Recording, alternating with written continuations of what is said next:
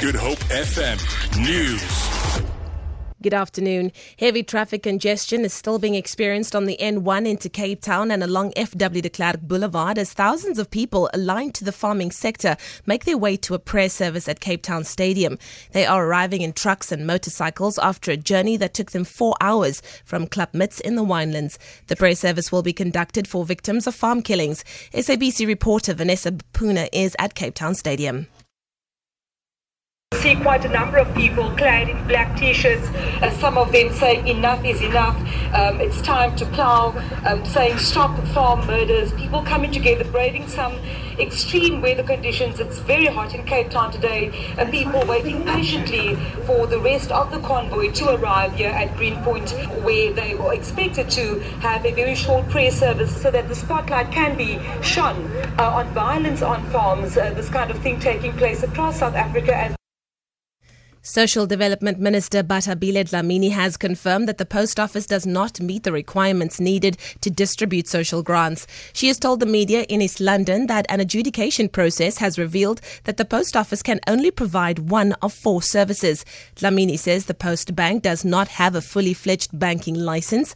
Dlamini says the services that Social Security Agency SASSA requires are of an integrated payment system, banking services, card body production, and provision of cash payments services.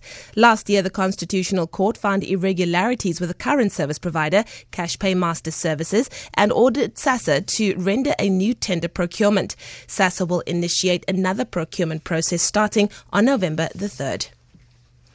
Police divers are continuing to search for a 10 year old boy from Atlantis on the west coast who is presumed to have drowned at Melkbos Beach. The child disappeared in a strong rip current yesterday. National Sea Rescue Institute spokesperson Craig Lambinon. Police dive units are continuing an ongoing search operation at Melkbos Strand where a 10 year old child is missing. A 10 year old little boy had gone swimming on Sunday afternoon. He was reportedly swept out to sea by rip currents and was uh, reported missing by family on the scene the family are being attended to by trauma counsellors.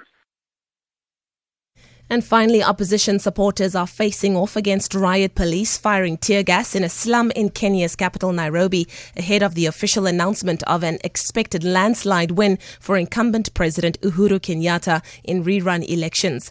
Supporters of the main opposition candidate, Raila Odinga, have already branded the election a farce. Odinga boycotted last week's vote, which was held after the Supreme Court annulled the original August poll, citing procedural irregularities. For Good Hope FM News, I'm Leanne Williams.